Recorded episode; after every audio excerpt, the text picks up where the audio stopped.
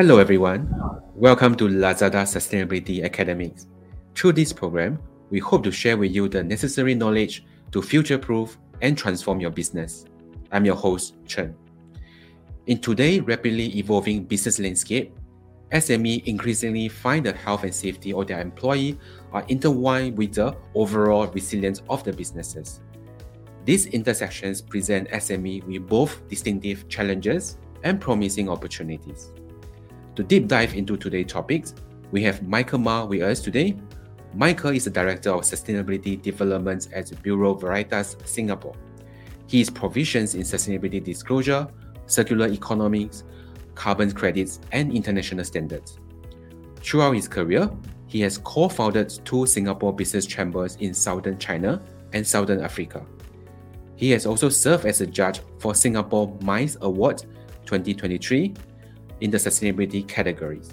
And he is also currently serving as a technical advisor in Taiwan Industry Technology Research Institute. Welcome, Michael. Thank, thank you, Chen, and thank you so much for inviting me to speak about strengthening business resilience through a culture of employee health and safety.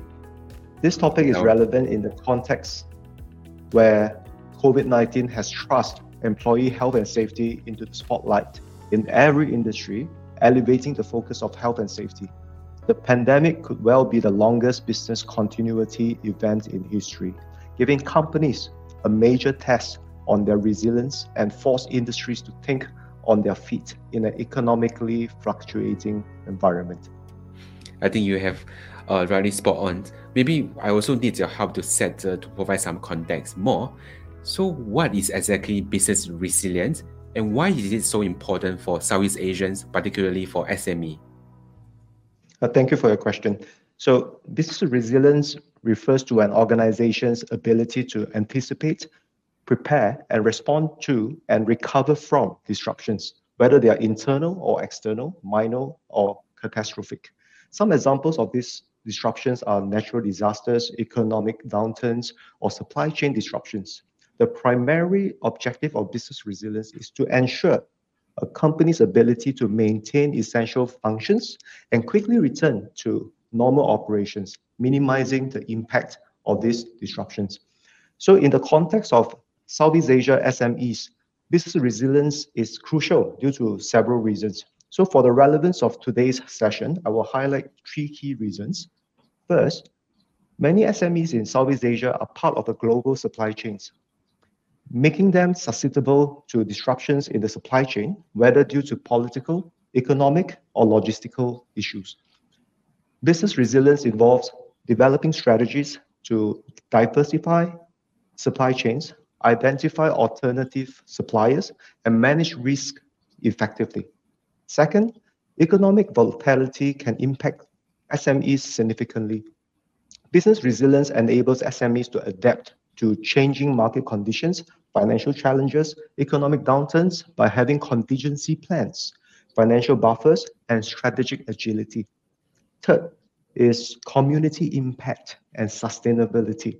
As SMEs often have close ties to their communities, business resilience includes practices that not only protect business, but also ensure the welfare of employees, suppliers, and the local community, contributing to the long term sustainability and goodwill. So, in an era where consumers value ethical and responsible business practices, resilience that focuses on social responsibility, environmental sustainability, and ethical considerations can enhance customer trust and loyalty. Thank you. That brings me to my next questions. So, how does fostering a culture of employee health and safety contribute to strengthening overall business resilience? So, fostering a culture of employee health and safety is a fundamental component of enhancing overall business resilience. So, when an organization, big or small, prioritize prioritizes the well-being of its employees, it actually establishes a long and strong foundation leading to resilience.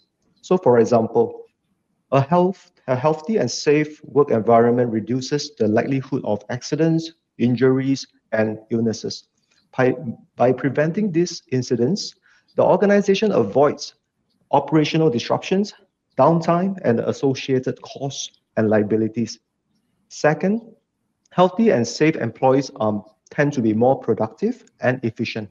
When employees are well and feel secure in their workplace, they are likely to be more engaged, focused, and motivated, leading to higher productivity and better performance, even during challenging times. Also, a business that prioritizes employee health and safety demonstrates a commitment to ethical business practices. This enhances its reputation with customers, suppliers, investors, and the community, resulting in increased stakeholder confidence and support even during difficult times, such as the recent pandemic. Thanks for sharing that. So I'm curious to know what roles does leadership play in building a culture of employee health and safety for business resilience? Leadership plays a crucial role in building a culture within an organization, directing in, directly impacting the overall business resilience. A culture of health and safety fosters a positive work environment where employees feel cared for and valued. This boosts employee morale and strengthens team, team cohesion, creating a supportive network that can weather challenging times together.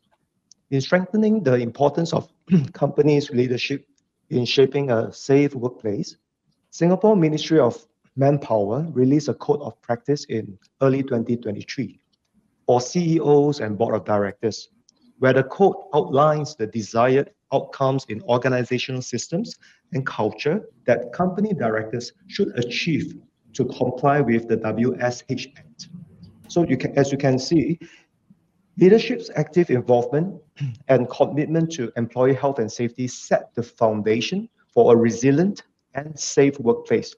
The leadership's vision by setting the tone at the top of the company, communicating the importance of health and safety, educating the employees, allocating resources and to conduct training and as well as purchase of safety equipment, consistently reinforce the safety principles, cultivate a culture that prioritizes employee well-being, ultimately leading to a more resilient and thriving organization. I believe one of the most effective ways to share such a culture is to use my organization, for example. So at Bureau Veritas, safety is one of our three absolutes. It is led from a top-down approach with clear KPIs in our businesses. We have been practicing it in our daily work at 140 countries over the past 195 years. There are clear cardinal rules that are communicated during new employee induction and periodic refresher trainings. At each country, the country chiefs conduct monthly safety walks and reviews on critical areas. And each employee of our 83,000 global workforce has a safety app installed in our phones to report safety issues, whereby the country level and our head office in Paris will be informed immediately should an issue is reported. And last but not least, each one of us, each employee, has a stop work authority should any workplace is found unsafe to conduct the required work. So in summary, leadership's active involvement and commitment to employee health and safety set the foundation. Their vision, communication, allocation of resources, and consistent reinforcement of safety principles cultivate a culture that prioritizes employee well-being, ultimately leading to a more resilient and thriving organization. Thank you. Thanks. I think everyone play a role. So specifically to SME, how can SME engage employee in health and safety practices and activations? That's a very good question. So the greatest asset for any organization is our employees, and we being part of the, the workforce. So these are some of the good practices that we have observed, in uh, especially also in my course of my work. And first, you know, is to establish safety committees Uh, comprising of employees from various departments to actively participate in identifying safety concerns and proposing solutions. Regular meeting and seeking feedback are often encouraged where employees can discuss safety issues and contribute ideas for improvement. Second, identify safety champions among employees who exhibit a strong commitment to safety practices. They can be the ones to support regular safety drills, fire drills, or emergency response simulation to prepare employees for potential real life situations. And third, uh, offer well wellness program that focus on physical and mental health to encourage a holistic approach to employee well-being. Organize activities such as fitness challenges, stress management workshops, or health screenings pro- to promote a healthy lifestyle. And fourth, okay, recognize and celebrate safety milestones, such as reaching a certain number of accident-free days or months. Use these occasions to reinforce the importance of safety and to commend employees for their contribution. So these are all the key practices and the best practices that we have observed, okay, for the audience uh, consideration. Based on your experience, can you share with us some effective strategy and practices that can be implemented to enhance employee health and safety and maybe mitigate vulnerability? Enhancing employee health and safety while mitigating vulnerability requires a proactive and comprehensive approach. SMEs can consider a 4E strategy, which consists of establish, educate, engage, and empower to achieve active employee engagement. For establish, companies can first conduct a comprehensive risk assessment to assess workplace hazards and risks to identify potential safety concerns and vulnerabilities. Thereafter, they can prioritize risk based on the severity and likelihood of occurrence and develop mitigation plans accordingly. SME leadership should develop and regularly update health and safety policies, ensuring employees are aware of the rules and guidelines they need to follow. Employees should be provided easy access to safety manuals and guidelines for quick reference. For the second E, educate. Regular training sessions should be conducted to educate employees about health and safety protocols, procedures, and best practices. For engage, establish safety committees comprising of employees from various departments to actively participate in identifying safety concerns and proposing solutions. Regular meetings and seeking feedback are encouraged where employees can discuss safety issues and contribute ideas for improvement.